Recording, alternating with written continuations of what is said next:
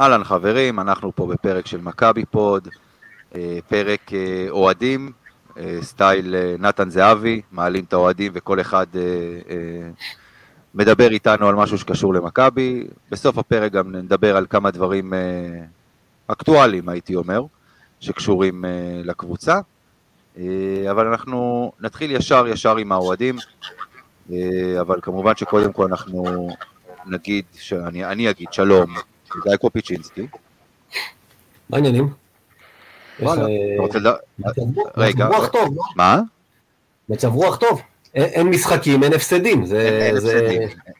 שמע, כן. אני דיברתי רגע לפני שזה, שאם כבר כולם זה, יש אה, ארבעה חולי קורונה במכבי ושחקנים, ועוד איש צוות? זה הנתונים. אז, אז דיברתי היום עם... אה, יש עוד אחד עם שפעת, אני יודע ארבעה. אני דיברתי היום עם איש הצוות הזה, ואיחלתי לו החלמה מהירה, והוא אמר לי, אני מקווה שיגמר כבר החרא הזה ונחזור למגרש. אמרתי שיגמר בהחלט, ובריאות לכולם, אני חייב להגיד לך שאיך שנראינו, אני לא כל כך מתגעגע לחזור למגרש, זה יותר בריא ככה כרגע. שזה קצת אבסורד בתור אוהדים, שאנחנו כאילו לא מתגעגעים, לפחות אני, אני באמת לא, אתה יודע, לא מתגעגע לעצבים האלה. בטח לא שהמשחק האחרון היה הביזיון הזה בהרצליה. אוקיי. שלום יאיר. אהלן, מה נשמע? רציתי להגיד לך שלום קודם, אבל גיא נכנס פה לטראנס, לא, לא רציתי לעצור אותו. כן, לא רצינו לעצור אותו. עברנו אה, שבוע ראשון בלי הפסדים מאז תחילת נובמבר, כל הכבוד לנו. רגע, רגע, שנייה, מתי היה הפסד להרצליה? שבוע שעבר, יום שני שעבר. יום שני. אה, שבוע שעבר, אז לא עברו שבועיים. אה, בסדר, אוקיי, כן, סבבה. כן, שבוע שבוע. אה, כן. תשמע, גם שבוע הבא אנחנו נהיה בלי הפסדים. אה, בעצם לא, יכול להיות בעצם שיש ביום שישי. יש סיכוי שיהיה לך משחק והפסד ביום שישי, כן, בדיוק. כן, טוב. טוב, בואו בוא, אנחנו נדבר על זה אחר כך. בואו נדבר עם האוהדים, הם מחכים לנו, הם, הם, הם, כבר, הם כבר על הקו, הם כבר מחכים לנו. אז אנחנו נתחיל. הם, אמ, מתחילים עם ברק טופז. שלום ברק. אהלן חברים, נשמע? אהלן. לפני, שאנחנו, לפני שאתה ככה אומר לנו על מה אתה רוצה לדבר, אה, ספר לנו ככה בקטנה על עצמך ומה מה, מה הקשר שלך למכבי, מתי התחלת לעוד את מכבי. אוקיי, okay, טוב, אז uh, הקשר שלי למכבי בעצם מתחיל uh, לפני הרבה הרבה שנים. אני בן uh, 38. Uh, התחלתי לראות משחקים של מכבי בערך מגיל חמש, אני חושב ש...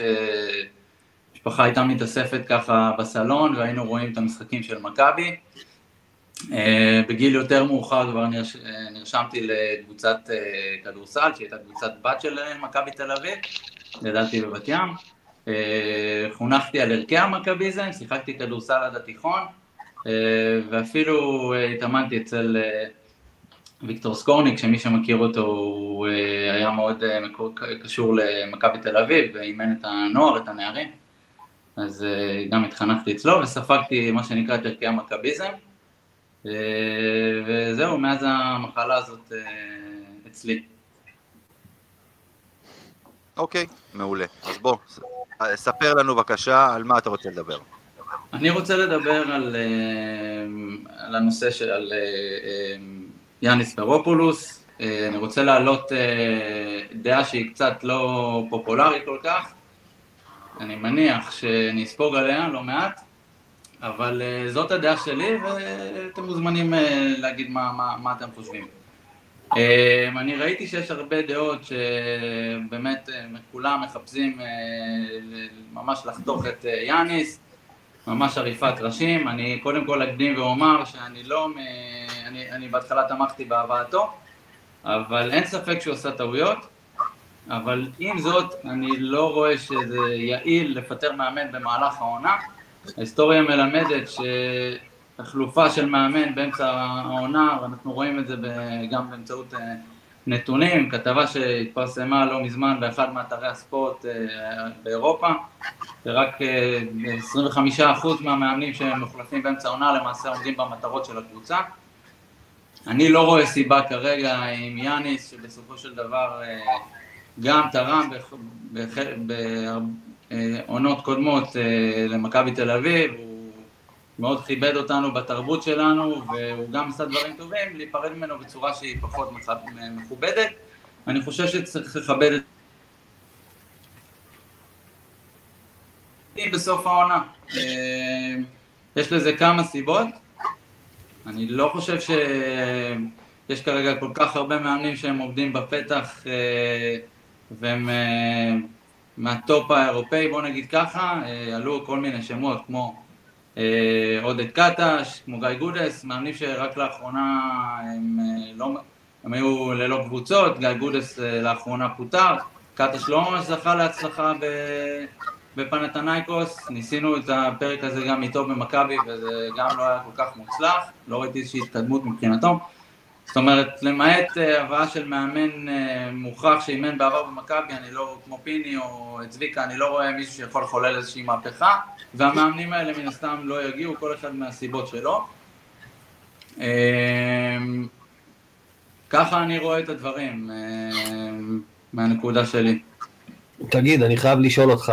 בנקודת אה, המבט שלי, כמובן שאני מסתכל על זה, אם אני מסתכל על זה כאוהד, אז כמובן שהאדם שלנו רותח אחרי הפסדים, וגם אני קורא לפטר את המאמן, אבל אם אתם מסתכלים על זה בכנות, ותהיו כנים עם עצמכם, כהנהלת מכבי, שאנחנו אוהבים הרבה באמת לתת להם בראש, מה שנקרא, דווקא פה אני לא בטוח שיש סיבה לביקורת בהתנהלות הזאת, ההתנהלות הזאת היא שקולה.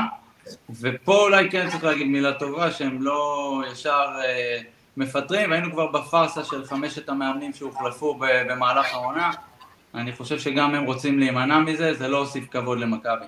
מה גם שמאמנים פחדו להגיע. אני מבין. כן גיא, דבר. אה, אני לא שומע. שומע מה אתה אומר, אני חייב לשאול אותך רגע שאלה. אתה למשל בתור התחלה, אתה ראית את הפועל ירושלים השנה? איך נראתה העונה שלהם עם עמיאל ואיך נראתה אחרי ששלחו אותו הביתה? טוב, אני לא שומע אתכם, אם אמר, אמרת משהו אומר? אני, אני אשאל, אתה שומע אותי ברק? ברק? לא, זה ממש יצא לנו כמו רדיו. לא, לא, לא מצליח לשמוע. הוא לא שומע. אנחנו שומעים אחד את השני, יאיר, אתה שומע אותי. אני שומע. מעניין. אה, ברק, שומע אותנו? האחרים שומעים? בואו תעשו לי כן עם הראש. כן, ברק, רק אתה לא שומע. אה, טוב, אנחנו נעשה רגע ניסיון אחרון עם ברק. ברק, אתה שומע אותנו? תשמע, עד, ש... עד שברק יחזור, אני, אני חושב שאני, מה שגיא רצה לשאול זה לגבי מה שעשו הפועל ירושלים. אני חושב שההבדל אבל, גיא, זה ששם היה די ברור ש... המערכת יחסים בין השחקנים לבין המאמן כבר הגיע לאיזשהו שלב שבו הם לא מגיבים למה שהוא מבקש מהם לעשות, הם לא אה, מתקשרים איתו באיזושהי צורה שנראתה תקינה פחות או יותר, מה שבמכבי לפחות ראינו וגם שמענו מהשחקנים עצמם אחרי הניצחון בירושלים, שזה לא המצב, שיש חדר הלבשה מאוחד מאחוריו, ויש שחקנים שרוצים שהוא יצליח אה, ורוצים להצליח ביחד איתו, אני מסכים איתך. זה כנראה היה שיקול די מרכזי, דיברנו על זה גם מסכים איתך. זה לדעתי היה שיקול די מרכזי, למה לא לעשות את זה בינתיים. תראו, אני, אני אגיד עוד פעם, אני יכול לומר לכם שהשבוע היו לי כל מיני שיחות עם אנשים, ושמעתי דברים גם מתוך מכבי, וכן, מאוד אוהבים את יאניס, ואומרים שהוא הוא, הוא, הוא פשוט קורע את התחת. שהוא עושה לילות כימים שהקבוצה תצליח, הוא, הוא עובד, נכנס לפרטים הקטנים, אה, מאוד מעריכים את זה אצלו. והאיש נשאר בתפקיד כי הוא באמת בן אדם שאומר שהוא נלחם, והוא מאמין שהוא יכול. אבל בסוף, אתה יודע, אפשר להגיד לא הוא הבעיה, כן הוא הבעיה, אה, פיטורי מאמנים לא תמיד מצליחים, אבל הוא, הוא דיבר קודם על הנהלה שמפעילה שיקול, עושה את הדבר השפוי. הנהלת מכבי מבחינתי, שפיות זה אף פעם לא הייתה תכונה ש... זאת אומרת, איך להגיד, זה לא של בעל הבית השתגע. אבל לקבל רצף כזה של הפסדים בשוויון נפש, זה, זה משהו שאני כמכביסט, שיש לו איזשהו ותק, אני, אני לא מצליח לקבל את זה. אם היית רואה שיפור בקבוצה ודרך, ניחא, אבל אנחנו לא רואים, אנחנו לא רואים שום דבר שמשתפר, אנחנו רואים משבוע לשבוע בדיוק את אותם דברים, אז אתה יודע, ופה, פה, אתה יודע, אפשר להאשים את ההנהלה, אפשר להאשים את ניקולה וויצ'יץ', שכולם אוהבים ליפול עליו על כל דבר, אבל זה שהקבוצה לא משחקת כמו קבוצה, זה, זה לא ניקולה, זה לא ההנהלה, זה תפקידו של מאמן. ו- ועוד דבר, רגע, ברק חזר אלינו, ברק, אתה שומע אותנו עכשיו? עכשיו אני שומע אתכם, כן, אני איתכם. אוקיי. אני רוצה לשאול אותך ממש ותנסה לענות בקצרה, כי אנחנו כבר צריכים לעבור אה, לאורח הבא שלנו. מה שאתה אומר, הוא, הוא, יש, יש בזה מן ההיגיון, אבל להישאר עם משהו שלא עובד, ואנחנו רואים שלא עובד, ויאניס כבודו במקומו מונח, והוא עשה דברים טובים במכבי במהלך הקדנציה שלו, אבל בסופו של דבר אנחנו רואים, זה לא עובד, משהו שם לא בסדר. אז להישאר עם הרע, אני, אני מסכים איתך, אה, אין ספק שיאניס עשה טעויות, כן? אתה יכול להתווכח האם הוא הביא את השחקנים, או שזה הנהלה, או שהנחיתו עליו, או וויצ'יץ'. בסופו של דבר, אני שמעתי אותו גם באחד הראיונות, אומר שהוא, אה, כל השחקנים שנמצאים ברשותו, אה, אותם הוא בחר. אין ספק שהוא עשה טעויות, אנחנו גם מתחילים לראות את החריקות ככה מול הקהל עם כל מיני אמירות שאני אישית לא אהבתי אותן. פעם ראשונה שהוא שוגה והוא ממש יוצא נגד אותו קהל שהריע לו כל הזמן. אני באמת פשוט לא רואה איזושהי אלטרנטיבה באמצע העונה, אני לא רוצה לבוא ולהגיד שאין מאמנים ראויים, יש מאמנים ראויים, אבל אם אתה רוצה לחפש שחקן במהלך העונה ולהביא אותו, ואנחנו רואים כמה זה עכשיו קשה למכבי, אז אני חושב שאפילו אחת, על אחת כמה וכמה להביא ולמצוא כרגע מאמן שלא בחר את השחקנים. אז אני פשוט לא, לא רואה עד כמה זה יעיל, מבחינתי. זו שאלה okay. באמת, כמו שגיא אמר, האם uh, זה שהנהלה לא פיטרה את יאניס זה בסדר, אבל לא היה מצופה ממנה לעשות משהו אחר, כי בסופו של דבר, אמרנו בהתחלה, אה, מהחמישי לנובמבר לא, לא עבר שבוע בלי הפסד, האם זה משהו שבמכבי תל אביב אמור לעבור בצורה חלקה ותקינה מבחינת ההנהלה, כן או לא? טוב, אנחנו נשאיר את השאלה הזו של יאיר פתוחה. ברק טופז, תודה רבה לך. תודה לכם, חברים. תודה ברק. ואנחנו עוברים אה, לאחת והיחידה. שלום לך, דסי פורר. אהלן, מה נשמע? אני, האמת, כאילו, אני רוצה להגיד לך, כאילו, בואי תספרי לנו מה הקשר שלך למכבי, אבל כאילו... מיותר, לא? נראה לי, נראה לי שקצת, כן, לא, לא נראה לי שיש איזשהו אוהד מכבי שבאמת לא יודע מי את ומה את. היה איזשהו פרס פעם שנתנו לך, אני זוכר משהו, לא? שמכבי נתנו לך. אוהד המסור, זה קיבלו הרבה פרסים, לא רק אני. אוהד מסור, כן, זה... זה... כן. מי זה היה פעם? זה כמו שאמרו פעם על, על, נגדים בצבא שהם ותיקים, שאתה אומר, וואלה, אני מקווה שאף אחד לא נגד או שהוא נפגע מה... זה, זה, זה, זה בדיחה כזה שאמרו פעם, וואלה, יפה, אתה, אתה כאילו קיבלת דרגות, רס"ר, זה, כאילו, בזכות מה? אה, בזכות זה שאני פה הרבה זמן. הרבה זמן. זאת אומרת, זה פזם. לא, אבל ברקי אמר שלושים וכמה שנים, אז זה הצחיק, כי אני כבר מעל חמישים וחמש שנה. ואיך אומרים, אני בקבוצת גיל שקיבלתי חיסון רביעי כבר. אז זה בסדר, מותר גם להיות צעירים ובסדר. אין לי בעיה עם זה, אני מתה על צעירים, צעירים זה...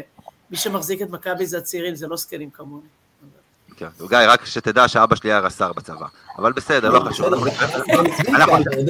אנחנו נתחשבן אחר. פתח את החשבון, פתח את החשבון, גיא. לא, דסי, בואי אני אתקן אותך. גיא פתח חשבון בערך ב...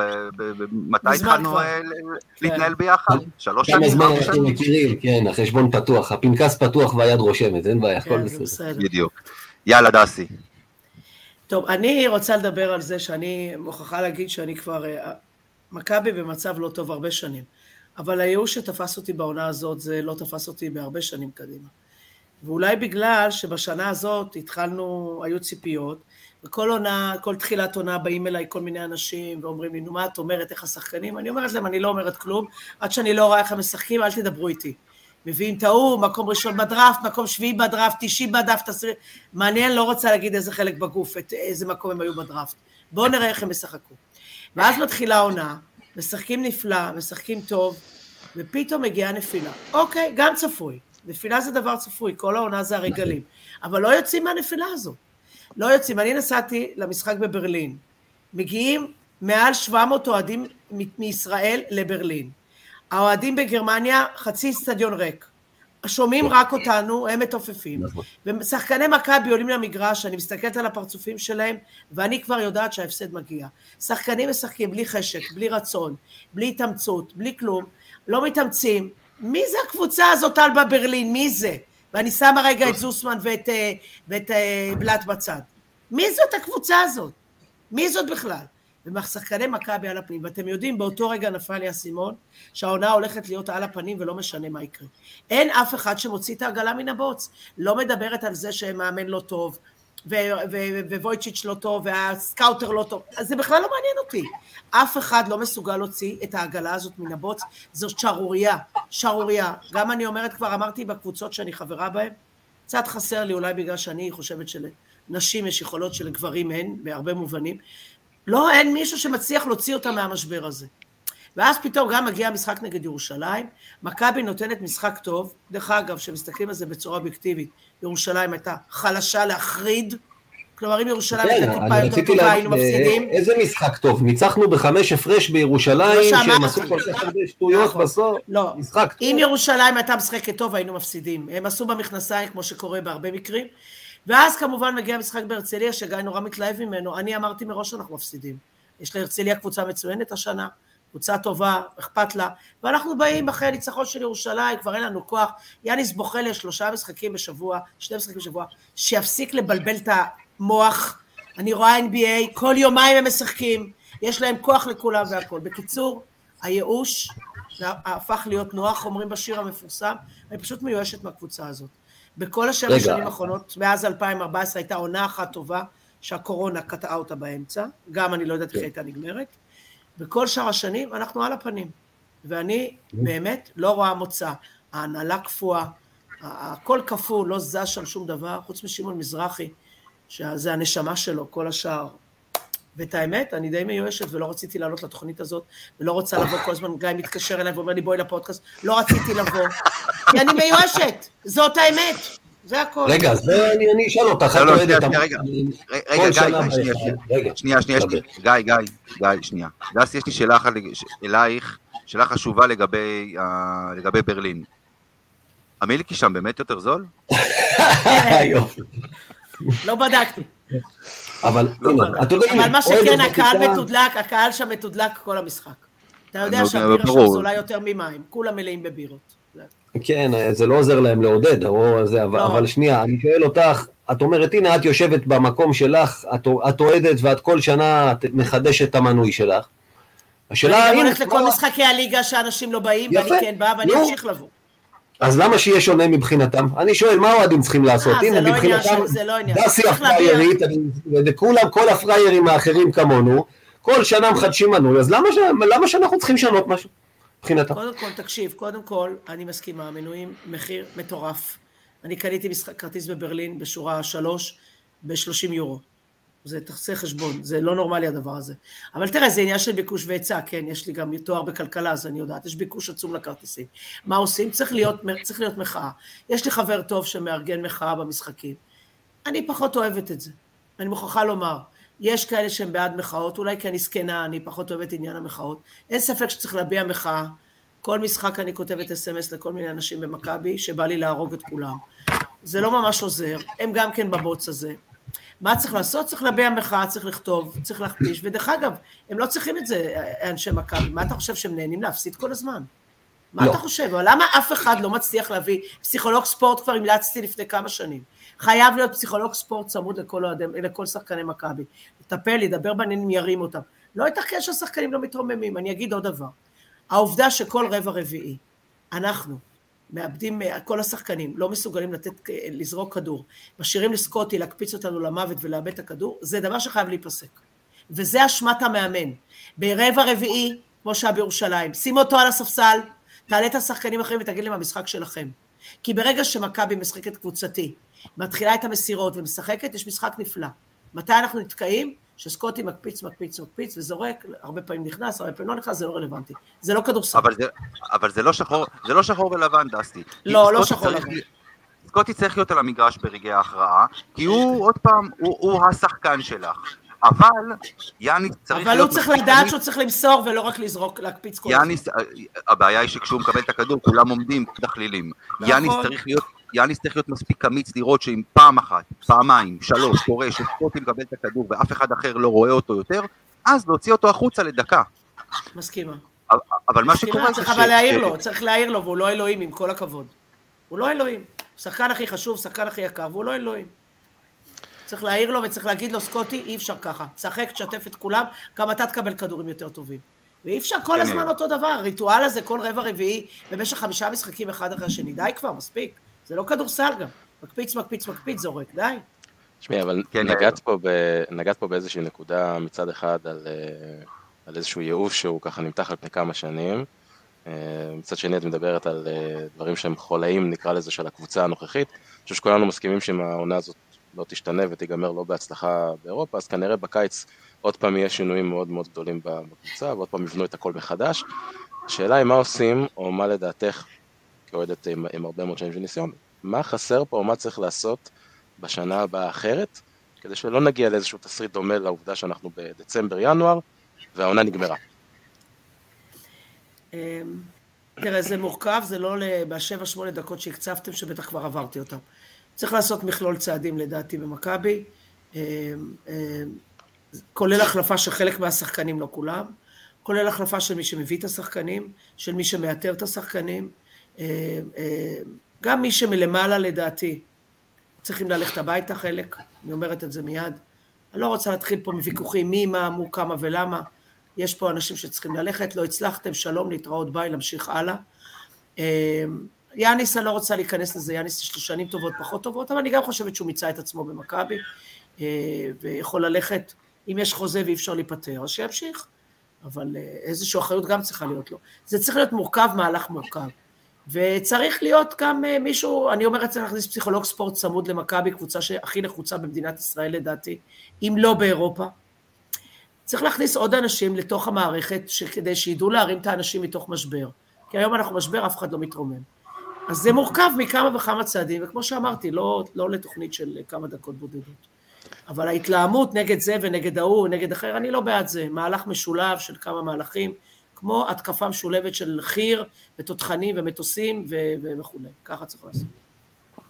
טוב, אה, אני חושב שכולם מסכימים איתך, אני חושב גם שכולם מסכימים שזה לא יקרה, אה, לצערנו הרב. כנראה שאתה צודק, נכון. כן, אז אה, טוב, דסי פורר, תענוג, כרגיל. תודה רבה. ומדסי פורר אנחנו עוברים לדניאל שילוח. לא יריב קודם? רגע. לא, לא, יש, עשינו חילוף, אה, עשינו חילוף. שלום דניאל. שלום לאמיר, שלום לגיא וכל החבר'ה האוהדים של מכבי. אה, אז בוא תספר לנו ככה בק- בקצרה, מה שנקרא, ככה, מאיפה, מתי אתה אוהד מכבי ו- ולמה. אוקיי, אני בן 29 מהוד השרון, כל החיים אוהד מכבי, הייתי מנוי במשך הרבה מאוד שנים, כל המשפחה שלי מנויה. אה, אה, דניאל, קצת- איבדנו אותך, אנחנו לא שומעים אותך פתאום טוב. פתאום, לרגע שמענו טוב ופתאום נהיה המום כזה, כן? חשבתי שרק אני שומע ככה. עכשיו אתם שומעים אותי יותר טוב? לא כל רגע, כך. הסוף היה אחר. תנסה שוב. עכשיו יותר טוב? עכשיו יותר טוב. יש. כן. אז אה, בגדול אני שרוף מכבי, אין, אין יותר מדי מה להכביר במילים. זה... הדם שלי הוא בצבע צהוב כחול, זה המצב. סבבה. אז תעשה בדיקת דם. אה? אתה צריך לאכול יותר ברזל. טוב, אז אוקיי. על מה רצית לדבר איתנו, דניאל? אני רוצה לדבר על זה ש... על השינוי של הפורמט של היורוליג ואיך זה קשור למצב של מכבי היום. אה, למעשה מ-2016 לא הגענו לפלייאוף, סו קול הצלבה, עם אה, פיני גרשון כעוזר וגיא קודס, ואני חושב שזה לא קשור אה, לשחקנים שהיו אז, וזה לא קשור להנהלה, וזה לא קשור לכלום. זה קשור לדבר מאוד פשוט. ב-2014 הגענו לחצי גמר מול סוסקה מוסקבה, עם טעות שהם מצאו, וברוך השם ניצלנו את זה והצלחנו להגיע לגמר. היום אין את המצב הזה. היום אתה רוצה לפגוש את טסקה רק בהצלבה, לפגוש אותם רק בחצי גמר, אני סתם נותן את צסקה, כן? זה יכול להיות ריאל מדריד וכל הגדולות. זה לא יקרה, כי זה ליגה לכל דבר, ואתה פוגש אותם לפחות פעמיים, בית וחוץ. עכשיו כבר אין את המשחקים שהיו פעם. היום זאת ליגה. מה שמכבי וכמועדון היו צריכים לעשות, לדעתי, ומי שאשם בזה זה ההנהלה, זה להבין שבגלל שהליגה השתנתה והמבנה שלה השתנה, צריכים להכניס, במידה ואין כסף או לא יודע מה, להכניס איזשהו משקיע שיוכל לעזור למועדון הזה להצליח להביא שחקנים מסוימים שנמצאים על המדף, וקבוצה כמו ביירן מינכן לוקחת לחלוטה, כמו דארן היליארד ושחקנים כאלה, שהם שחקנים לגיטימיים להיות במכבי תל אביב, מבחינת תחרות תקציבית, ואתה לא מצליח להבין איך בכל הקבוצה ובכל המועדון המפואר הזה, יש לנו שני שחקנים שהם לכאורה לגיטימיים ונותנים תוצרת, שזה אנטה ז'יז'יץ' העונה, וסקוטי ווילבקין כמובן. וזה משהו שלי מאוד מאוד חורה. אה, כמו שדסי ציינה לפני כן, המנויים שלנו מאוד מאוד יקרים. המועדון, אני חס ושלום לא מזלזל בבעלים, הם עשו המון בשביל מכבי, יותר פי מיליון ממה שאני אה, עשיתי בשביל המועדון הזה, אה, וכל אוהד, אבל צריך באמת קצת להפנים את הסיטואציה שנקלענו אליה. ובאמת, אי אפשר להביא שחקנים אלמוניים ברמת סימון טיילור, שלא מצליח להגיע ל... רגע, דניאל, דניאל, תעצור, אתה עוד פעם נשמע כזה עמום, כאילו אתה במקלט. לא, אני לא, לא. אוקיי. לא יודע, אולי הייתה אזעקה בהוד השרון, אנחנו לא יודעים, אבל... אה, לא. אבל אתה נשמע קצת שוב עמום. טוב, כן, משהו, אתה משנה משהו. הסוף שלך נשמע פחות טוב, בינתיים רגע נתייחס לזה. אתה יודע, רגע, שאלה אם אה, כולנו אומרים בוא נביא עוד משקיע, אבל משקיע גם יהיה לו דעות, ואת זה כנראה לא רוצים שם, זאת הבעיה. זה מה שהיה עם רענן כץ, לא? נכון, גם. גם. אני, אני בגדול, מה שאני חושב, אה, שלא יהיה שינוי אני מקווה שאתם שומעים אותי רק. אני לא, חושב ש... אני לא חושב שיהיה שינוי מהותי בקבוצה, אולי תהיה לנו הבלחה כמו בעונת הקורונה, עם איזה כמה שחקנים, ואז נצליח להגיע באמת לפלייאוף, אבל אני לא חושב שיהיה שינוי, אם לא יהיה שינוי מהותי בחשיבה, ובאמת, אה, בכל העניין של התקציב, של הסגל, אנחנו לא באמת נוכל לתת fight. כי כבר מראש יש לך שש קבוצות שעל הנייר תמיד יהיו עשירות ממך. ופשוט לא יכול להתחרות בהן. אני, אני, אני רוצה להגיד לך משהו, דניאל, ואני באמת מאמין בזה. אין ספק שכסף משחק תפקיד. כאילו, צריך להיות תמים או טיפש בשביל אה, להגיד שזה לא ככה. אבל לא תמיד כסף, לא רק כסף. ואני חושב שמכבי יכולה לבנות, גם בתקציב הנוכחי שלה, קבוצה, להגיד לך שתשחזר את, אה, את 19-20, אה, לא בטוח. פעם באולי. להתחרות על השמינייה? לחלוטין כן. ואגב, אני, אני אולי בדעת מיעוט, וגם היום, עם המצב הקטסטרופלי שהקבוצה נמצאת השנה ביורוליג, זה סגל להתחרות על השמונה. זה סגל להתחרות על השמונה, וראינו את זה, למרות שעוד פעם, נכון, הרצף הניצחונות, הרצף חמשת הניצחונות, אולי זה היוצא מן הכלל. אבל ראינו שם מה הקבוצה הזו יכולה לעשות. ומשהו קרה אחרי זה, שקצת שיבש, שיבש משהו באיך שהקבוצה מתנהלת. אני לא יודע אם זה בחדר ההלבשה, אני לא יודע אם זה באימונים, אני לא יודע אם זה ננלי שעשה שם משהו או שהוא השעיר לעזאזל, אני לא יודע. אבל עובדתית, הקבוצה הזו נראתה נהדר, ואגב, היא גם נראית נהדר.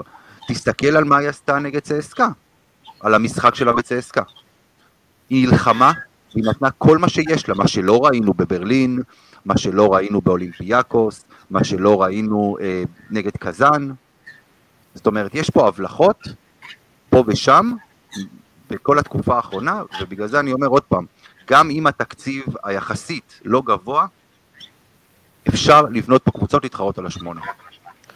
כן, אבל השאלה אם זה מה שאתה רוצה לקבל כל הזמן. בדיוק.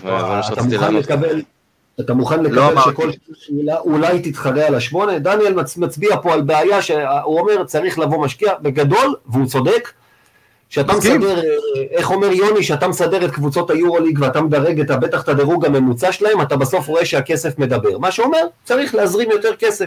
שאלה מה אנחנו בתור אוהדים, אתה יודע, כאילו קיבלנו את המצב הזה של אולי ננסה ואולי נגיע לשמונה, אנחנו מכבי תל אביב, בוא, הקבוצות כרגע שכאילו מגיעות באופן קבוע ונחשבות יותר עשירות ממך, אלה קבוצות שחלקם ביחד אין להם את מספר הגביעים שיש למכבי. אתה יודע, אין להם את ההיסטוריה שלנו, פנרבחצ'ה, יש לה גביע אחד בלחץ, מילאנו יש לה שניים. אני, אני, אני כמכביסט לא מקבל את זה שאני צריך להיות מתחתם כל שנה, אתה יודע, השאלה מה אנחנו עושים כאוהדים, אני שואל את דניאל עכשיו. מה לדעתך צריך לעשות כדי לשנות את המצב הזה? אני רוצה רק להגיד שני דברים בשביל לא לגזול את הזמן של החבר'ה האחרים, כי אני... באמת חשוב לי רק להגיד שני דברים. קודם כל, אנחנו כמועדים לא יכולים לקבל את זה, כי אנחנו מכבי תל אביב, זו דעתי, ככה אני חונכתי. דבר נוסף, אה, אם התקציב של מכבי מתבסס על ספונסרים ועל מנויים, אני חושב שאנחנו יכולים לעשות הרבה מאוד, וקולנו צריך להישמע באיזושהי דרך. בטח פה אנשים כמוכם שמנהלים קבוצות אוהדים מאוד מאוד גדולות, אה, ועושים פודקאסטים וקבוצות גדולות בפייסבוק, אני חושב שקולנו צריך להישמע וחייב להישמע. זו דעתי.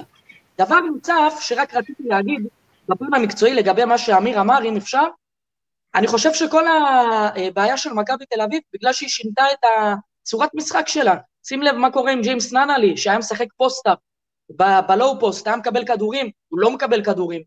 Uh, אתה שם לב מה קורה עם שחקנים שהיו לפני כן ברוטציה, פתאום נעלמו ונמחקו לגמרי מהרוטציה.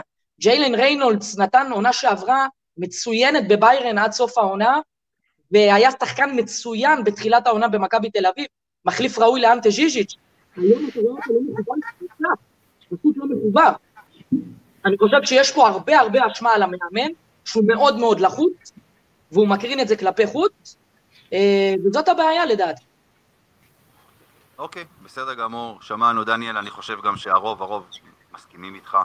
אה, תודה רבה, דניאל שילוח. תודה.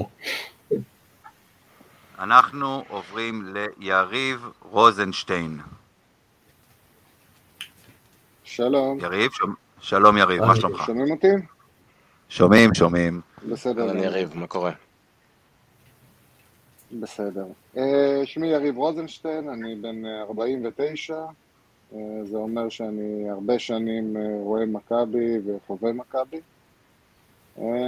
אני רציתי לדבר, דיברו פה הרבה דברים נכונים וקשים ולא פשוטים לשמוע. אני רוצה להתייחס לזה בצורה קצת אחרת, בצורה יותר של מקרו. כי בעצם יש פה הרבה חלקים שלא עושים את העבודה שלהם כמו שצריך.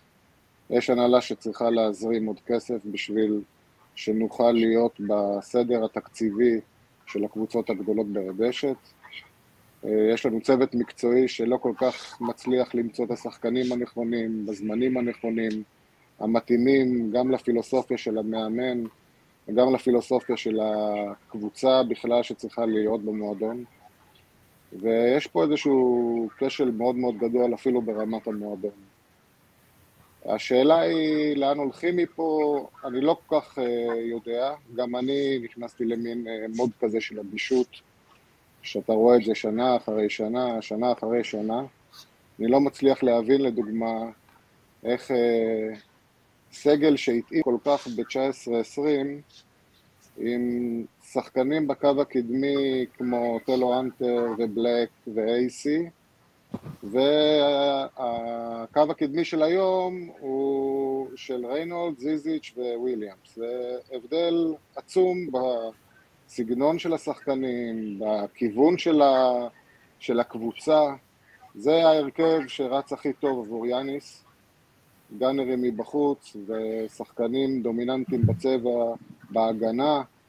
ובעזרה, והקבוצה שהשנה נבנתה, היא נבנתה ממש בקונספט הפוך, קבוצת התקפה, בלי שחקני הגנה, עם, בלי איזון כלשהו, וזה פשוט כואב ששנה אחרי שנה, שנה אחרי שנה, עושים את אותם השגיאות האלה.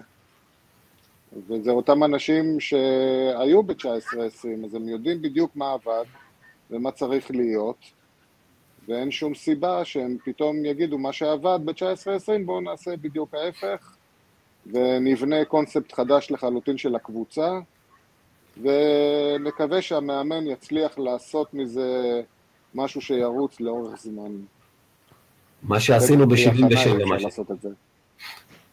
תגיד, רגע, כן. יריב, אני כן. שואל אותך שנייה, אני שואל אותך רגע, אתה צודק במה שאתה אומר ששנה שעברה קו קדמי ובטח לפני שנתיים אחר, וזה, אז רגע, יאניס שינה קונספציה פתאום? הוא החליט שאני לא, לא מאמן יותר ששם דגש על הגנה? אני בכלל לא חושב, לפחות, לפחות הגישה שלי אומרת שהקבוצה יותר מנוהלת תקציבית מאשר אה, באמת מה צריך ואיפה צריך, ולכן אה, אילוצים תקציביים גוררים התאמה של שחקנים לסיטואציות מסוימות, פתאום רואים שוויליאמס אה, פנוי בשוק והמחיר שלו ירד אחרי עונה פחות טובה בוולנסיה, אז נביא אותו. כי וויליאמס הוא שם גדול, הוא מתאים ל- ליד זיזיץ', לא מתאים. לא, זה לא ההחלטות ש... ההחלטות לא, לא נקבעות בצורה מקצועית נטו, הן נגזרות מתוך איזשהו תקציב, וזה האילוצים שהם לא מצליחים למצוא את השחקנים בתקציב שיש להם, את השחקנים שמתאימים לפילוסופיה של המאמן, אנחנו רואים את זה כמעט שנה אחרי שנה, למעט, כמו שאמרנו, הבלחה אחת ב-19-20. השאלה, השאלה שלי, יריב, היא כזו. תראה, זה שבנו פה קבוצת התקפה ולא קבוצת הגנה שאמורה אולי להתאים יותר ליאניס, זה נראה לי ברור לכל אחד. השאלה אם אתה חושב שהקבוצה הזו, שאתה טוען שהיא לא מאוזנת ויש פה, יש, יש בזה משהו מן הסתם, אם הקבוצה הזו ממצה את הפוטנציאל שלה. לא, ברור שלא, ברור שלא. אנחנו לא רואים את ההגנה שיכולה לאפשר אה, לזיזיץ' פחות לצאת החוצה. אנחנו לא רואים אה, את האופציות ההתקפיות היותר מרשימות שיש לנו בקו האחורי. יש לנו סדרה של קלעי שלשות, אמנם פחות טובים משנים קודמות, אבל עדיין איכותיים, שיכולים עם סגנון משחק שמתאים לסגל שיש, אה, להביא את עצמם לידי ביטוי. אם הקבוצה תשחק, סקוטי מוביל כדור ומשחק עם זיזיץ' את הבן שניים, או עם רנולדס את הבן שניים, והשאר ישקיפו מהצד ולא יהיו מעורבים, אז אה, בוודאי שלא יקרה שום דבר ולא לא ישתנה הרבה. אבל אפשר מהסגל הזה בהחלט להוציא יותר, למרות שאנחנו כולנו רואים את, את הליקויים, אה, חלק מהשחקנים הם שחקנים פחות מתאימים לרמה, אה, אבל עדיין אפשר להוציא יותר, בוודאי שאפשר להוציא יותר. אם אפשר להגיע לסיטואציה של כדור אחרון מול מדריד בחוץ, או מול צסקה בחוץ, ולהופיע מול זנית, מול זנית בחוץ. לסיטואציה... זה, זה, אם, אם, זה, אם זה אפשרי, אז בוודאי שאפשר, אבל uh, אני, אני, פשוט עוד לא הוכיחו לנו שהם מסוגלים לעשות את זה. זה למעט ריצה אחת uh, של חודש וחצי בערך, אנחנו ראינו מאז ירידה גדולה, אפילו לא היה פה איזשהו משהו מעגלי, או לא, לא מעגלי, איזה עלייה, ירידה, עלייה, ירידה, זה היה פשוט בום טראח למטה, כאילו בלי בלמים, בלי שום דבר, ומאחל לשחקן החדש, אני יודע איך קוראים לו, חיירי. חיירי תומאס, כן. מאחל לו שיעזור לנו קצת, אם הוא יתאושש בזמן, אני יודע. אבל, אבל שנייה, אתה מדבר על זה שכאילו אה, קבוצה שדיברנו על התאמה ליאניס. כמו שאמיר אמר, לפני חודשיים היה נראה שהקבוצה משחקת, שאתה יודע, יאניס הצליח לגרום לקבוצה לשחק כמו שהוא רוצה, ומצאנו את הדרך שהקבוצה הזאת תשחק טוב, תילחם, תנצח, וזה נעלם כלא היה. מה שאומר שהם היו יכולים לשחק ככה פעם, מה שאומר שגם יאניס הצליח להוציא מהקבוצה הזאת משהו. אז כשזה נעלם, אתה יודע, זה מה שהכי מתסכל אותי, אני, אני לא מבין, קודם כל לאן זה נעלם, אולי זה עניין חברתי. וב' איפה החלק של המאמן, אתה יודע, הוא בנה את הקבוצה, לא הוא בנה את הקבוצה, בסוף הוא מקבל שזאת הקבוצה, הוא יכול תמיד להגיד לא מתאים לי ללכת. אם עכשיו הוא מאמן אותה והקבוצה לא עושה כלום, אז איפה האחריות שלו פה בסיפור?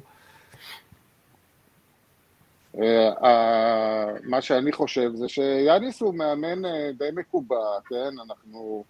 זה לא סוד, הוא לא יכול לקחת מכל חומר שחקנים שנותנים לו משהו איכותי. הוא יכול לשחק כשיש לו הרבה כוח אש מבחוץ, אה, כוכב בפורמה לא נורמלית כמו של סקוטי שהיה ב-19-20, חבר'ה מקדימה חזקים שלוקחים ריבאונד, זה הכדורסל שלו, אנחנו יודעים את זה, זה, זה הטיקט שלו, אוקיי? הוא ניסה לעשות אה, אולימפיאקוס, אבל הקו הקדמי שלו הוא קו קדמי שהוא לא יכול לתת לו את מה שהוא צריך. זה קו קדמי שאו ש... או שהוא לא יודע, לא יודע מי בחר את השחקנים ואת ההתאמה שלהם. ברור לכולנו שזה קו קדמי שלא יכול לשמור. אז אם זה קו קדמי שלא יכול לשמור, הרבה יאניס לא יכול לעשות איתו. זה לא, זה לא אומר שהוא מאמן רע, זה רק אומר שהוא לא מאמן שיכול, הוא לא שרס, הוא לא אה, פסקואל, הוא לא יודע לקחת מכל גל, חומר גלם של שחקנים קבוצה טובה. הוא יכול להצליח עם סוג מסוים, ואם הסוג הזה לא בידיים שלו, אז כנראה שהוא לא יודע לעשות איתו הרבה. כנראה. אם אפשר רק להעיר שהיה לו חודשיים את אה, לסור, אז הוא ספסל אותו ולא השתמש בו בכלל, שחקן הגנה מדהים, שהיה לו להשתמש בו לחודשיים. אז חודש וחצי מתוך זה הוא לא שיחק, סתם טס במטוסים הלוך חזור, לא הצלחתי להבין את ההתנהגות הזאת, בכלל לא הבנתי את ההתנהגות הזאת. היה לך את לסור, למה אתה לא משתמש בו? שזה שערורייה שאף אחד לא מדבר עליה גם כן. אה, תרשי לי... דווקא אנחנו דיברנו עליה.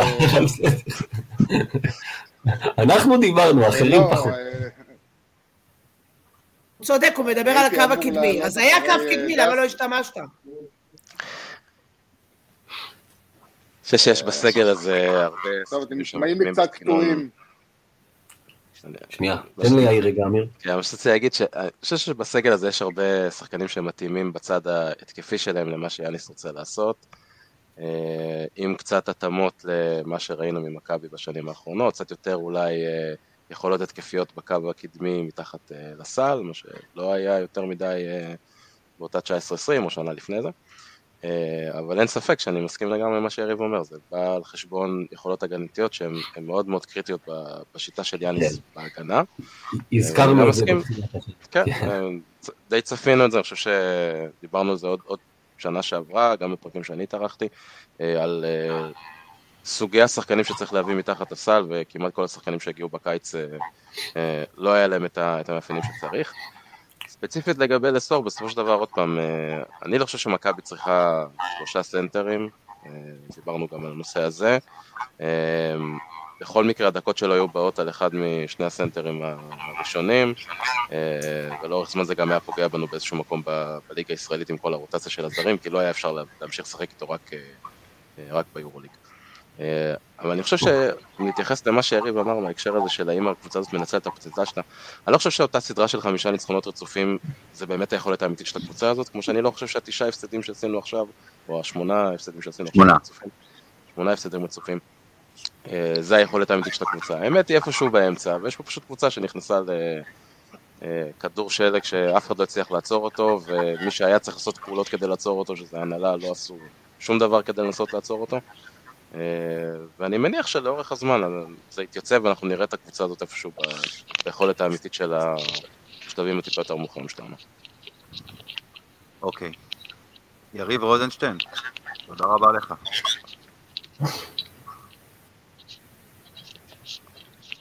ואנחנו עכשיו עוברים לעומר ברקאי. שלום עומר. אהלן לכולם, שלום לכולם, ערב מצוין. הישר מהבידוד, אני צודק? הישר מהבידוד, מהמחלה, בהחלט. אה, כן. בריאות, קודם כל בריאות, זה הכי חשוב. תודה, אני כבר ביומיים האחרונים, תכף אני יוצא, יהיה בסדר. אה, אז אני עומר, בן 22,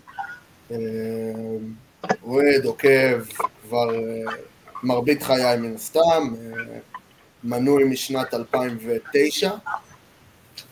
הכי אה, צעיר שיש לנו היום באורחים, נכון? אם אני מחשב פה את הגילאים. כן, נראה לי הגיוני. וואלה. פעם קודמת היו לנו שתי בנות. 17, כן. אחרי הסיפור עם אצילי ומיכה, אנחנו החלטנו לא לעשות את זה, אז תודה. לא לקחת סיכון. אמרנו, הן אומרות שהן בנות 17, אבל אנחנו לא יודעים, וזה, אבל בסדר, אוקיי. אנחנו מבקשים תעודת זהות עכשיו מכל אורח. כן, ואישור מההורים. בדיוק. זהו, תמשיכו. אה, דבר, עומר. כן. אז אני אה, באמת ככה ניצלתי את, ה, אה, ניצלתי את הבידוד, ואני רוצה לנצל את השחקן רכש, עשיתי איזשהו מעקב אחרי השחקן רכש שנחת אצלנו ככה היום, ודיברו עליו קצת בימים האחרונים. אני רק שנייה, אני רק רוצה, אני רק רוצה לתקן אותך. אה, חלקו נחת היום, הרגל שלו מגיעה בטיסה נפרדת. מגיעה עוד שבועיים, כן. בדיוק. כן. תצטרך בידוד ונפרד, לא? גם הרגל. כן, זה משהו כזה. משהו כזה. אוקיי. במלונ... זה כבר יהיה במלונית קורונה, זה כבר, הוא לא יכול לעשות את זה בדירה החדשה. אמ, אז קאירי תומאס, כמו שכבר אמרו לפניי, אמ, שחקן אה, לעמדות 2-3, אה, מטר תשעים, לפי... ואחת, חשוב מאוד. אה, הסנטימטר הנוסף זה אחרי שהרגל תחלים. אוקיי. זה עם העבודה שהוא עשה על הרגל הקיימת בינתיים. בדיוק, כן. כן. אני אעשה תקציר ואז אני ארחיב את זה. אני רואה אותו כמעין קמרון טיילור לעשירים יותר, במרכאות, מבחינת סט היכולות שלו. אה, אני רואה, אה, ראיתי ב... ראיתי היום איזה שעתיים וידאו, הרגשתי כמו, אה, כמו עוזר מאמן שלישי. מזל שלא אמרת אבי אבן, כי זה לא להיט בגדול. אז זהו, בכוונה הלכתי על התפקיד ולא על הפרסונה. ראיתי, אני רואה, יש לו קריאה הגנתית מצוינת, עם מוטת ידיים רחבה מספיק שמאפשרת לו גם לחטוף כדורים. ולא רק להגיע ולפספס כדורים כמו שאנחנו רואים לדוגמה את קינן אבנס עושה שהוא קורא את הכדורים, קורא את הכיוון ופשוט לא מספיק להגיע לכדור אה, הריליס שלו, הכלייה שלו נראית לי, נראית לי מאוד נקייה מבחינת הזריקה עצמה אבל הכדור לא נכנס באחוזים מספיק גבוהים אה, לא עשה עדיין מעבר לשני המשחקים בבלבאו, לא עשה עדיין שום קדנציה אה, לא הצליח לחבר רצף של משחקים בקבוצה מאז שסיים את הקולג' וגם בקולג' האחוזים שלו לא היו מאוד גבוהים. אמ, יש לו צעד ראשון מצוין, שזה משהו שאני חושב שמאוד חסר למכבי העונה. אה, אם בעונה שעברה היה את, אה, בעונות שעברו היה את אלייז'ה בריאנט, וכולנו זוכרים את הצד הראשון של טייריס רייס, או אה, דורון פרקינס לצורך העניין, speaking of עוזרי מאמן. אה, אני חושב שזה משהו שמאוד קריטי למכבי אה, של העונה אה, בפרט ובאופן כללי ואני חושב שהוא מאוד מתאים, אני תוהה לעצמי אם הוא בא במקום קמרון טיילור או בנוסף, ואם אנחנו נשמע משהו בחזית הזאת בקרוב. אני שואל אותך, אז תגיד, זה מה שאנחנו צריכים? זאת אומרת, אה, הוא פותר לנו את הבעיות, או... אם, אם שואלים אותי, אנחנו צריכים, זה מה שאני אומר כבר מאז ששחררנו את נייט וולטרס, מכבי צריכה רכז, אה, רכז ראשון, אה, ולפי דעתי יש לנו אחד בקבוצה הזאת שהוא מספיק טוב, זה קינן אבנס, שאני חושב שכבר דיברתם על היחס אסיסטים איבודים שלו, השלישי בטיבו ביורוליג העונה, רואה את המשחק בצורה מספיק טובה, לפי דעתי השיטה... אה, אז אם יש רכז, אז בעצם אתה אומר הוא מספיק טוב, אז שנייה, אז לא צריך עוד רכז, אז בסדר שיביאו את אבן? נכון, אבל צריך... הבעיה שלנו כרגע היא קודם כל שיטת הבלם האחורי שאני לא סובל, אני לא יכול לראות אותה, קשה לי איתה מאוד. תסביר רגע, מה זה שיטת הבלם האחורי? שיטת הבלם האחורי אה, זה הקיבעון הזה של יאניס לשחק או עם אנג'לו קליארו או עם קמרון טיילור על המגרש בכל רגע נתון. שזה ש... שני שחקנים שהם בעיניי כל התפקיד שלהם זה לטאטא מאחור כמו בכדורגל, להעיף כדורים וגם את זה הם לא עושים אה, עומר, עומר, עד אנג'לו קלויארו, עד אנג'לו קלויארו, לא, סתם. תראה, אה, אמרת קרמון טיילור להשאיר עם זה מעניין, כי אני דווקא ראיתי את המאפיינים, או את מה שסיפרו על אה, קרית אומץ, לא יצא לי לראות וידאו שלו כמוך, אני מודה. זה הבידוד. ואני דווקא, כן, יתרונות הבידוד. ואני דווקא, אתה יודע, ראיתי כליאה, שטוענים שהיא טובה, ראיתי הגנה, ראיתי נכון. שמכבי גם טוענים שאין לו בעיה לקחת את הכדור לסל כשצריך. ואני דווקא באתי ואמרתי, רגע, זה לא בדיוק הדברים שנאנלי היה אמור לתת לנו בתחילת העונה? לא ממש. כאילו... לא? נאנלי הוא ספוט-אפ שוטר ושחקן גב אוקיי. לסל, אבל הוא לא יכול, בעיניי, עוד פעם, אה, בדומה לשחק... יש עוד שחקנים בקבוצה הזאת שעושים הרבה יותר ממה שהם יודעים וצריכים לעשות. אה, אז אני אשאל אותך שאלת המשך. אז אשאל אותך שאלת המשך. כשאני מסתכל על, אה, על מכבי, הדעה האישית שלי, שחסר לנו שחקן יוצר בקו האחורי. כל הנטל של אה, אה, ניהול ההתקפה של מכבי תל אביב נופל בעיקר על סקוטי ווילבקין ועל קינן אבנס שהוא מאוד מאוד אה, לא יציב העונה. אה, ולצד משחקים מאוד טובים, יש לו משחקים מאוד מאוד רעים.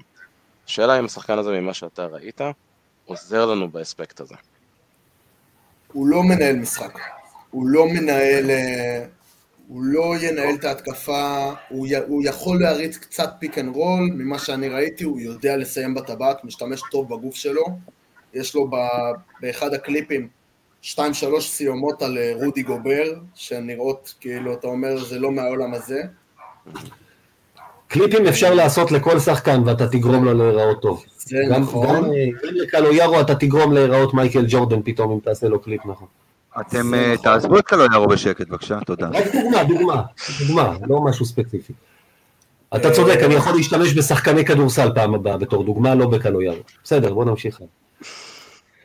אה, תמשיך, תמשיך גיא, תמשיך. הוא לא מנהל משחק, אבל הוא כן יכול לתת משהו למכבי, אה, מישהו מהקו האחורי שיכול לסיים בצורה יציבה בטבעת, בעיניי את זה הוא יכול לעשות, במקום להעיף איזושהי זריקה בסוף שעון מ- לארבע, אז אה, ייקחו פנימה, מקסימום יוציאו עבירה, אה, יעשו איזושהי קבלת החלטות שהיא יותר נכונה, שזה משהו שחסר למכבי מאוד העונה.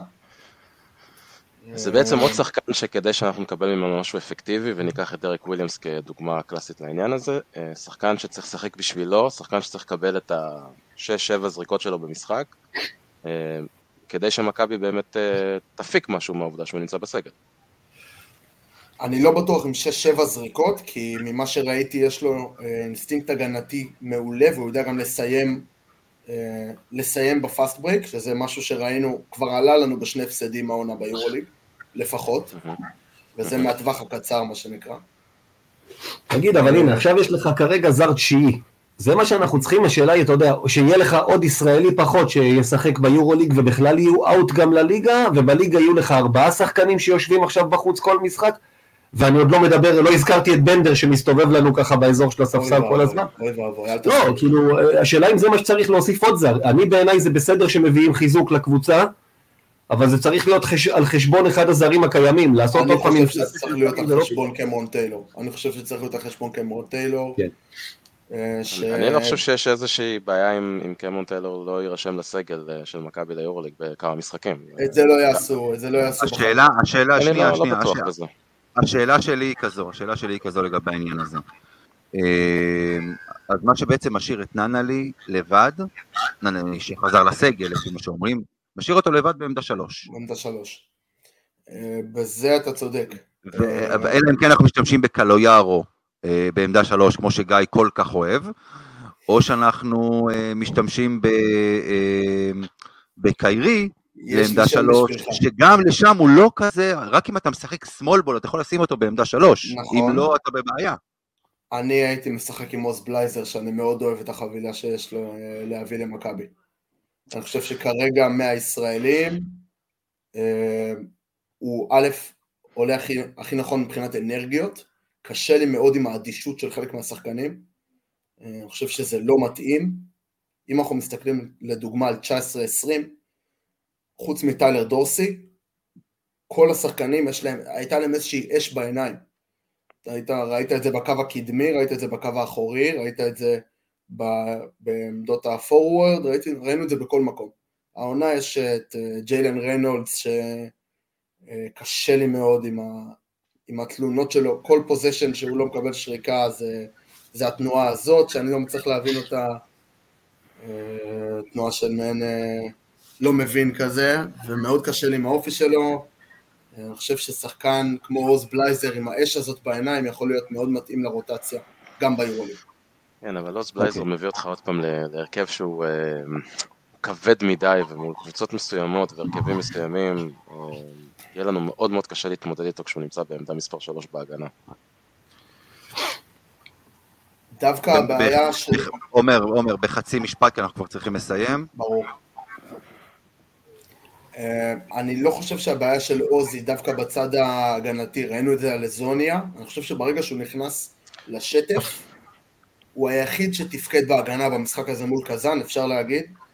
אה, וברגע שהוא יצא מהשטף, הוא נכנס לאיזשהו בור ופשוט לא התמודד עם זה שהוא החזיר אותו, יאניס, שלוש דקות לסוף. הוא חייב להיות חלק אינטגרלי מהרוטציה, אה, גם בהגנה, גם בהתקפה לפחות בעיניי. אוקיי, טוב. אוקיי. עומר ברקאי, תודה רבה. תודה. אה, רק בריאות. ושיגמר הבידוד מהר. טוב, יצא זה, רציתי שנדבר, אה, אתה יודע, אחרי האוהדים נדבר על קיירי תומאס, אבל אה, עומר עשה את זה כבר בשבילנו, אתה יודע. אז נכון. לדבר. אה, נכון. אז בואו בואו נדבר שנייה אחת. אגב, זהו, סיימנו עם האוהדים, היה צריך להיות לנו עוד מישהו, אבל הוא אה, כנראה איזושהי בעיה טכנית והוא לא נמצא איתנו כרגע. אז בואו בוא, עכשיו אנחנו נדבר אה, שבוע, שבוע בעצם בלי משחק. וזה יימשך ככה, בוא נגיד אנחנו נגיע בעצם ל-11 יום. נכון לעכשיו אנחנו נהיה 11 יום בעצם בלי משחק. אה, בתקופה הזאת של מכבי, מה אתם חושבים, אתם, אומרים, זה, לטוב, זה לטובה, זה לרעה, עם כל הסיפור, עם כל מה שקורה ביורוליג, אגב, רגע, שנייה, שנייה, אה, אה, יום רביעי היה צריך להיות המשחק נגד אלבה, הוא נדחה, וכרגע בנוסף למשחק של מכבי נגד אלבה נדחו עוד ארבעה משחקים. מאותו מחזור שהיה אמור להיות המחזור כאילו אה, הקרוב ביורוליג. המחזור הראשון מתוך שניים בשבוע הכפול הזה. אז אני רוצה שהתשובה שלכם תתייחס לשני היבטים. קודם כל, מה לדעתכם צריכים לעשות ביורוליג? הם צריכים להמשיך במתכונת הזאת, ומה שנקרא, סלחו לי על הביטוי, יאללה קוסומו, ומתי שמשחקים, מתי שאפשר לשחק משחקים, אה, או שצריך לעשות איזושהי עצירה, ומההיבט השני, מהצד של מכבי, אם זה טוב למכבי, אם זה לא טוב למכבי. דברו. תראה, אמ, לגבי הנושא של היורוליג, אני חושב שהם הולכים בשיטה הנכונה לדעתי, כי היורוליג זה דבר לוגיסטית מאוד מאוד מורכב לנהל, אה, כשאתה עושה עכשיו עצירה ל... לא יודע שבועיים שלושה, שיעבור הגל הזה באירופה. אה, צריך לזכור שגם היורוליג לא יקבלו יותר מדי אה, תמיכה מהליגות המקומיות, מן הסתם, והליגות עצמם גם חלקם דוחות הרבה מאוד משחקים. אה, אז כל משחק שאפשר לשחק עכשיו זה פחות בלאגן ופחות כאב ראש לוגיסטי להמשך. נכון שיש פה בעיות ברמה הספורטיבית, אבל צריך לקחת בחשבון שהיורוליג זה מעולם לא היה מפעל של ספורטיביות, היה הדבר העיקרי שלו. אה, ואנחנו רואים את זה עכשיו בפורמט של ליגה שמסתיימת בפיינל פור, שזה שנים אמרנו על ליגה ישראלית שזה לא ספורטיבי. אה, וכל מה שמעניין שם לדעתי העונה זה פשוט לסיים את השנה. לא לעשות את הטעות של 2020 לבטל את העונה, אלא פשוט, פשוט לסיים. אה, לגבי מכבי, אם לא הייתה אצלנו התפרצות, הייתי אומר לך שזה דבר חיובי, כי זה יכול לתת לקבוצה קצת זמן להתאפס, להתנתק קצת מהשרשרת הפסדים, מהתקופה הרעה, אולי קצת לתרגל דברים, אולי לעשות הכנה לעונה שלא לא יצא לנו לעשות, אבל ברגע שהייתה התפרצות בקבוצה ואנחנו תכלס לא באמת יודעים אה, מי מאומת, יש תסמינים, אין תסמינים, איך זה משפיע שם, אז גם אי אפשר לדעת עד כמה זה ישפיע עלינו בהמשך. גיא, שמע עוד פעם, אה, קודם כל צריך שיהיה באמת, אה, שתהיה תוכנית. אם ליורוליג יש לוח זמנים שיאפשר להם לעצור סתם שבועיים, שלושה, ואם זה יעיל בכלל, אתה יודע, יש אה, שאלה כמה, כמה תעזור עצירה של שבועיים. אם המצב הזה ממשיך איתנו עכשיו עוד חודשיים זה לא עוזר. אז uh, מכיוון שאף אחד לא יודע, כי זה מה שלמדנו בשנתיים האחרונים, אנחנו לא רופאים, אבל למדנו שאף אחד לא באמת יודע. לדעתי אין מנוס, מה שאפשר לשחק תשחקו, כי יש עוד ליגות מקומיות, הלו- הלוזים צפופים, אין להם איפה לדחוף משחקים גם ככה. אז אתה יודע, מה שמתבטל אה, תנסה לדחוף איפשהו, אבל מה שאתה יכול לשחק זה כמו בצבא. אתה יכול לצאת היום, תצא, אתה יכול לשחק, תשחק, זה מה שיש. כמו שיאיר אמר, המטרה שלהם תהיה לסיים את העונה, הם לא יעשו את ה... הם, הם, לא, יס- הם, הם יעשו את זה כמעט כמו בליגת העל שלנו, שזה אומר, אה, אצלנו גם היו מוכרים את אה, מי שצריך לשטן, אבל הם יעשו כל מה שצריך למעט זה, בוא נגיד ככה, כדי לסיים את העונה. וטוב למכבי, רע למכבי, אה, עכשיו הפגרה הצפויה. הזו. אני- אני יודע מי חולה, אני לא יודע מה מצבו, אבל uh, ברגע שיש לך חולים, אני לא יודע אם זה טוב. אתה יודע, אולי כן, כי אז אתה לשחק בסגל חסר זה בעיה. השאלה איך הם יחזרו. זאת אומרת, זה טוב לנו כרגע שלא משחקים, כי גם ככה המצב שלנו היה, עם הכושר הנוכחי המצב היה עגום. שוב, לי כאוהד זה בריא. אני באמת אומר לך, אתה יודע, זה אבסורד, אוהדים, אתה תמיד, המשחק הוא יום של חג בשבילך, אתה מחכה לו. ופתאום בתקופה הזאת אני מבסוט שאין משחקים, כי זה פחות עצבים בשבילי ב- ב- בערב, באותו ערב ובבוקר שאחרי. אז... אה, בתחילת- בתחילת העונה כשהייתה את ההתפרצות אנחנו יודעים שהקבוצה בכלל לא התאמנה. השאלה אם עכשיו כשיש חלק מאומתים, חלק שליליים, הם מתאמנים בכלל? אנחנו יודעים את זה? מי שכאילו בריא? אנחנו לא יודעים. אה, אה, אני מניח, אני מניח ש, שכן. זאת אומרת שאלה שלא לא מאומתים, לא זה, אתה יודע, כבר עשו את הבדיקות, כבר בודדו את המבודדים, מה שנקרא, את המאומתים, ו, ו, אה, ואני מניח ש, שהם כן מתאמנים, שוב, אנחנו לא, אנחנו לא באמת יודעים את זה. אה, מה, אני רואה שיניר הצטרף אלינו, אז בואו ננסה רגע, נראה אם שומעים אותו והכל, ובכל זאת גם נעלה אותו אלינו. יניר, שומע אותנו? שומע, אתם שומעים אותי? אנחנו שומעים אותך. אה, אז בוא ככה בקצרה באמת ספר לנו על מה, על מה רצית לדבר איתנו. אתם שומעים אותי טוב? שומעים, שומעים יניר. הלו. יניר? ככה, אה, כן, אתה שומע אותי? שומעים, שומעים. אז ככה, כמה דברים שרציתי לדבר. אה, קודם כל בעמדה של, של המאמן, כולם בעצם אה, די חוקרים אותו. אנחנו לא יודעים בעצם כמה שחקנים בעצם הוא כן הסכים וכמה הנהלה החתימה. כמו שאמרתם, וויליאם שהמחיר שלו ירד וידעו אה, אני יודע שאת האבנס הוא נורא רצה, וגם את אה. יניר, אבל אתה הולך לנו לאיבוד. לא- מה? אתה הולך לנו לאיבוד, אנחנו לא שומעים אותך כל כך טוב.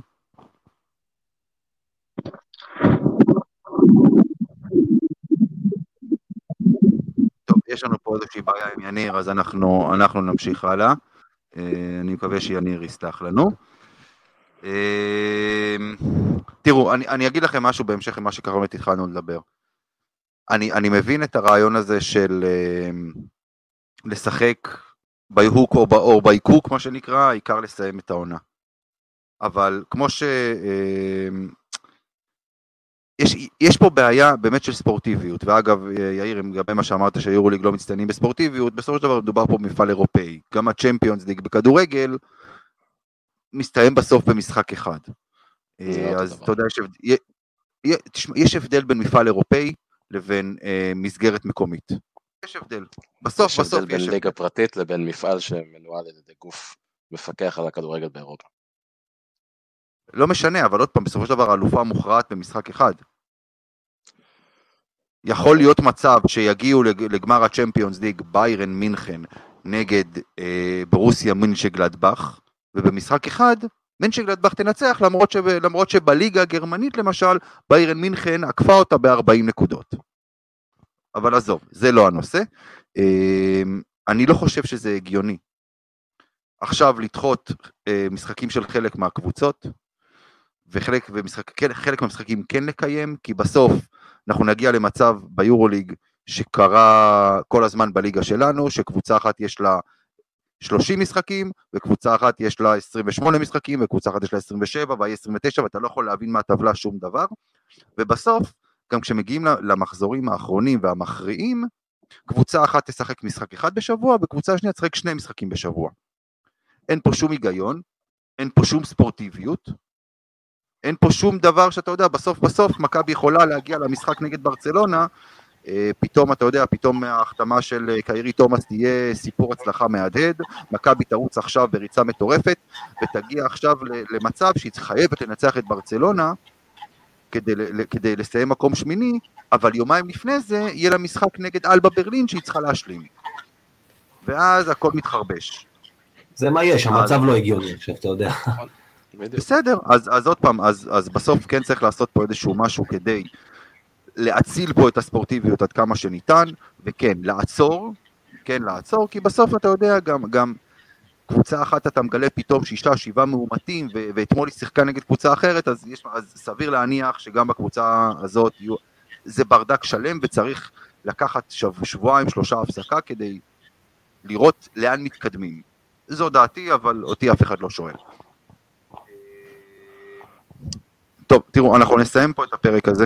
אה, אין לנו מה לעשות, אני- גיא רצה לעשות הימורים על כמה משחקים לשחק בתקופה הקרובה, אבל, אבל, אה, כי הוא רוצה פשוט להציל את עצמו, כי הוא בפיגור בהימורים עכשיו, אני, אני מכיר את, אני יודע איך הראש חייב שלו, להרוויח מזה היה משהו. תגידו, בואו נשאל אבל, משחק ביום שישי יהיה או לא יהיה?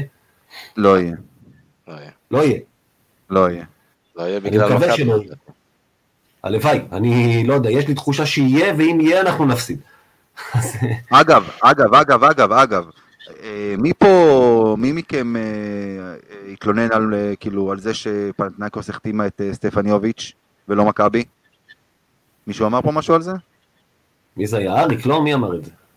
לא יודע, לא חשוב, בקיצור, לא חשוב, יוביץ, יוביץ' היה אמור להגיע לאתונה מחר לבדיקות רפואיות, אז הוא חיובי לקורונה. אז אם חשבנו שאולי הוא ישחק נגדנו, אם יהיה משחק, אז הוא לא. לא. אז אנחנו לא, אנחנו לא נעשה פה באמת הימורים עכשיו, כי, כי אה, בסוף אתם יודעים, זה, זה גיא מנסה להציל את עצמו, אבל אה, זה לא עניין, אין, אין פה עניין של אה, מקצועיות או של ידע וכאלה, אז אני לא אתן לגיא את התענוג הזה. זה על זה שאתה יורד על קלויארו כל הזמן, אתה תמשיך, המצב שלך יהיה הרבה יותר גרוע. אני מקווה שלא נצטרך לרדת עליו בעונה הבאה, בסדר? בוא... כן. טוב, אז אנחנו נסיים פה את הפרק הזה. אז uh, קודם כל תודה רבה לאורחים שלנו, תודה לברק טופז, תודה לעומר ברקאי, תודה לדסי פורר, תודה לדניאל שילוח, תודה ליריב רוזנשטיין, והזכרתי את כולם, תודה גם ליניר חכמון שהשתדל ולא הצליח לו. נכון, יניר חכמון שרצה לעלות וניסינו, ושמענו ממנו כמה מילים, אבל זה לא הסתדר. אה, כמובן, אני יכול לספר לו- אני יכול לספר לו חדשות טובות, הוא מדבר איתי הרבה על שווארמה, אז אה, יש אה, בבאג'י מול היכל מול היכל הספורט, זה קשור למכבי, קיבל כשרות עכשיו, אז במיוחד בשבילך יניר, כי זה מקום פצצה. זהו. אני. אני, גיא, אני מציע, הפודקאסט בחסות, נעשה להם אה, זה. אני מציע שנעלה נעלה עם העדכון הזה בפייסבוק לייב עכשיו. לגמרי. חשוב, לא, חשוב. לא אומר חשוב. כשרות, שמע, זה חשוב. לא, לבריאות שיהיה לו. אה, כן. טוב, אז יאיר זרצקי, תודה רבה. תודה רבה. לגיא אני לא אומר תודה כי הוא יורד על קלויארו. אבל אני מקווה ש... אתה יודע, בוא בוא נשאל שאלה כזאת, שבוע הבא לא יהיה לנו על מה לדבר, אה? לא יהיה לנו משחקים. אני מציע שתעשה פודקאסט שלם, תתן לנו סיפורים על הליגה הלאומית. מה אתה אומר? עזוב, לא, זה לא, זה לא, זה לא פודקאסט ליגה לאומית, זה פודקאסט מכבי. רעיון, מצוין, יאיר רעיון מצוין, אנחנו לא נהיה. אני מוכן, אני מוכן לתת לגיא באמת שיקליט, ישב שעה שלמה, יספר סיפורים, אנחנו לא, אנחנו לא צריכים להיות פה. אני יכול לעשות את זה, אתה לא מאיים, אבל זה בסדר. ברור לי שאתה יכול, אני יודע שאתה יכול. טוב, אז תודה רבה לכולם. תודה אה, שהשתתפתם. אנחנו לא יודעים, האמת, אנחנו לא יודעים מה יהיה שבוע הבא, אין לנו מושג, יהיו משחקים, לא יהיו משחקים. אה, אולי, אולי נעלה שבוע הבא פרק מכבי פוד, המיטב, לקט. אה, לקט, כמו שזה, באמת, אנחנו כבר שלוש שנים, מעל שלוש שנים באוויר, זה... אין תוכנית שמכבדת את עצמה שלוש שנים ולא עושה לקט. מה שנקרא, אין זרק את בעיה. הרעיון, תן לחשוב. אין בעיה. נעשה לקט כל הפעמים שגיא ירד על, על קלויארו. וואו, זה פרק ספיישל של שעתיים. טוב, יאללה חברים, טוב, תודה רבה לכם. אה, חפשו אותנו פייסבוק, טוויטר, אה, טלגרם וכולי וכולי. נתראה במשחק הבא מתישהו שהוא יהיה. יאללה, עוד קטנה, שני דברים, רגע, לפני שאתה מסיים. קודם כל, החלמה מהירה לכל החולים של מכבי כמובן, ובכלל. כמובן, כמובן. ומזל טוב, אנחנו מקליטים היום יום הולדת 48 לגור שלף, שגם היה אצלנו אורח כבוד, אה, קפטן עבר, מבחינתי סמל. מי שעושה שכיבות אה, שמיכה באוסישקין הוא תמיד יהיה סמל צהוב, למרות הבית האדום שהוא גדל בו. המון מזל טוב גור, אנחנו אוהבים אותך. זהו, עכשיו אנחנו יכולים לסיים. זהו גיא? סיימת עם הדף מסרים? זהו, זהו, סיימנו. יאללה. יאללה מכבי. יאללה מכבי.